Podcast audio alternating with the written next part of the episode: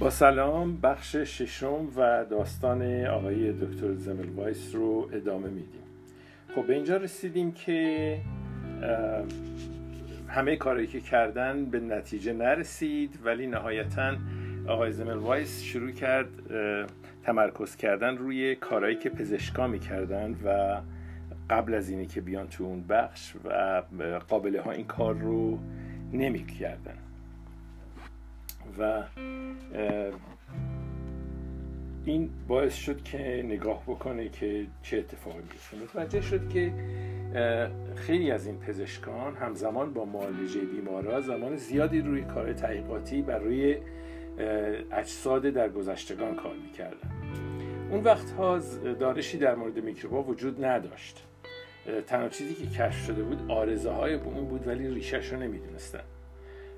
زمل وایس مشاهده با مشاهده روش های کاری خودش و پزشکانی که موقعی که اونجا نبود همون کار رو می‌کردن متوجه شد که تمام تفاوتی که بین این دو تا بخش وجود داره اینه که پزشکان وقت بیشتری رو با اجساد و ها صرف می‌کنن. پس از اینکه از سفرش برگشت نظریش این بود که این باعث بیماری و مرگ و میر بیش از حد داره میشه که نظریه جرم ها رو آورد.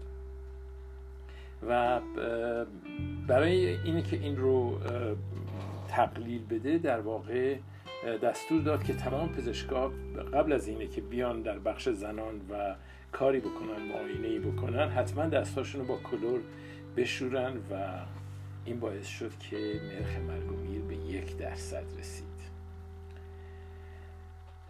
بنابراین متوجه شد که این خود پزشکا بودن که ناقل این بیماری بودن.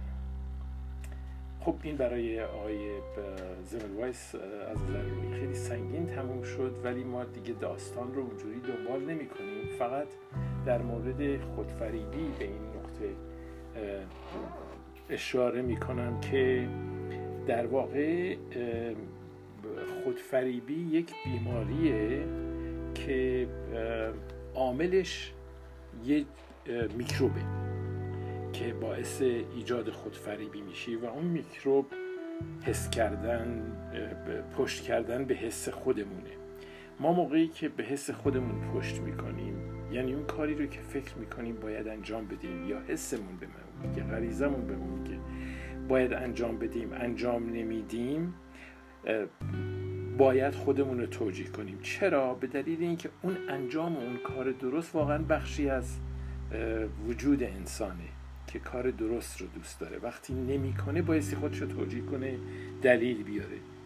و در فرایند اون توجیه کردن هست که ما به قولی کتاب وارد کوزه میشیم و خودفریبی در ما رشد می‌کنه.